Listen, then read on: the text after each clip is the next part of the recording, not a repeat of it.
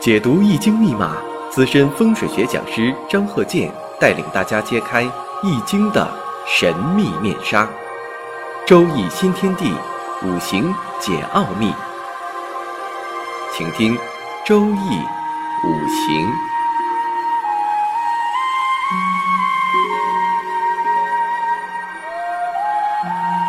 上山微电台荣誉出品。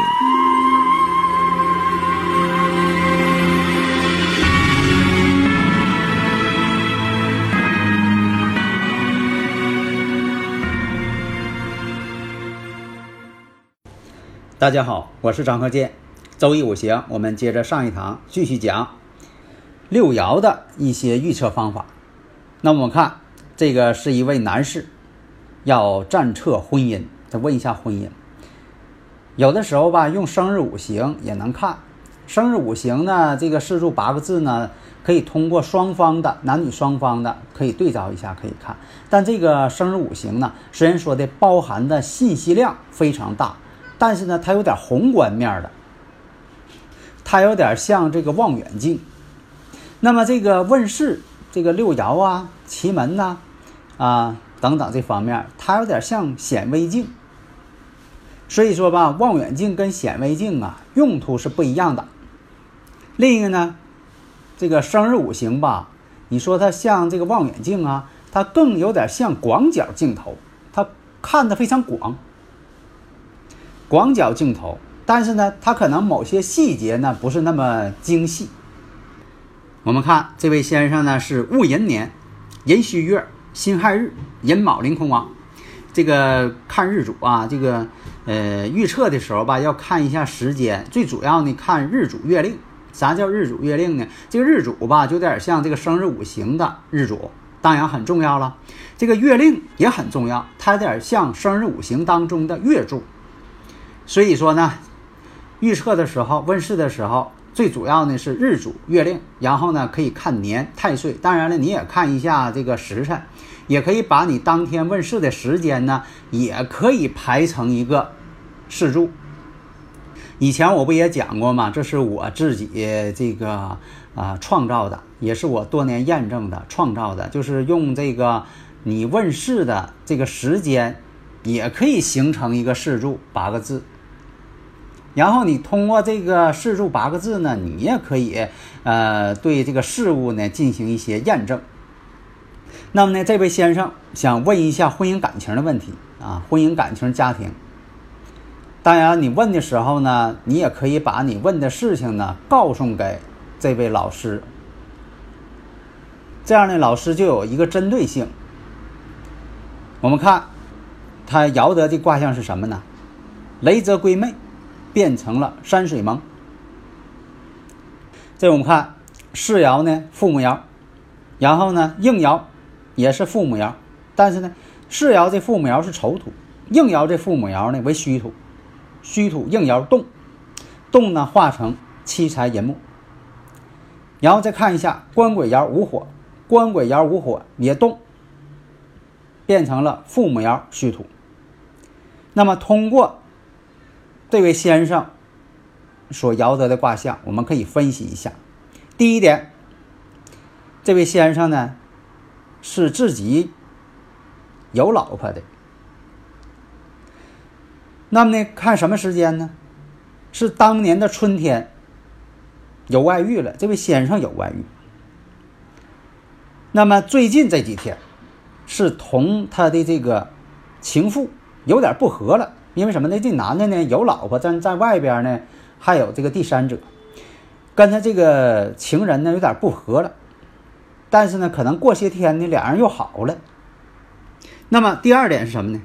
他的老婆就他这个现任妻子，其实挺爱他的，对他印象也不错，但是从这个夏天开始呢，他的这位原配夫人呢也有外遇了，因为他这个在外边这个有外遇了，他的夫人呢也有外遇了。但是有一点，他和他夫人呢不能离婚大家如果有理论问题呢，可以加我微信13019371436。那我们看这位先生占得的这个婚姻遇到的是雷泽归妹，这个六爻我们看一下，属于什么呢？老男配少女之下，本身呢是一种按常理来说不般配的一个情况，变成了这个山水蒙。这个六爻我们看呢，蒙代表一种愚昧、蒙蔽、隐瞒的意思。那雷泽归妹呢，我们看山阴山阳，阴阳数量对等。那震呢代表一种动的意思，震动之意。对卦呢代表喜悦，本身代表喜悦，又代表着老男配少女，有点像这个戊癸相合，老夫配少妻哈。这以前我讲过这个生日五行，代表于什么？新欢，到外边去寻欢作乐去了。那世爻丑土持世，代表他自己，变成什么呢？官鬼爻午火。因为什么呢？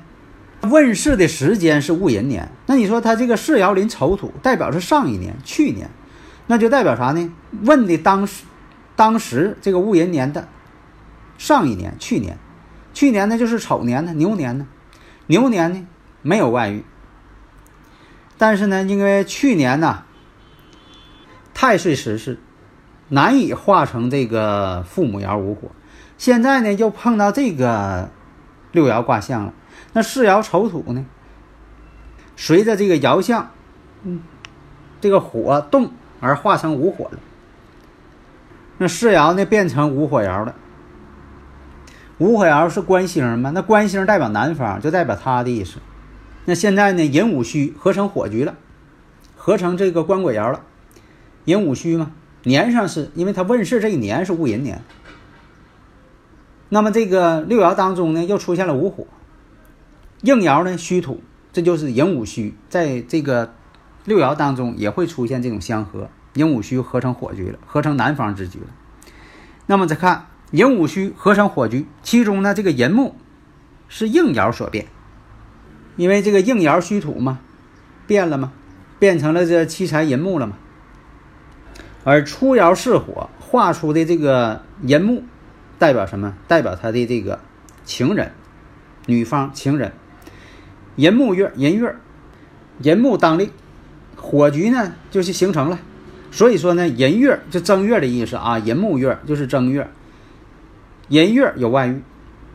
但是呢问世的当时呢寅卯是旬空的，寅卯临空亡也叫旬空，在这一旬当中是空亡，是空的叫旬空，所以辛亥日寅卯空亡。所以说这种形成的山河呢暂时呢是空亡的，是本身呢是一种假象。所以说呢代表什么？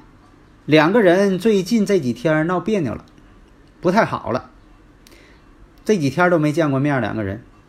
但是呢等到寅木一出空，就是随着时间的发展呢，这个寅木不是临空亡吗？但他一出空天时的时候又成局了，两个人呢又和好了。所以说现在呢他与这个情妇之间有矛盾，但是是暂时的，不会分开。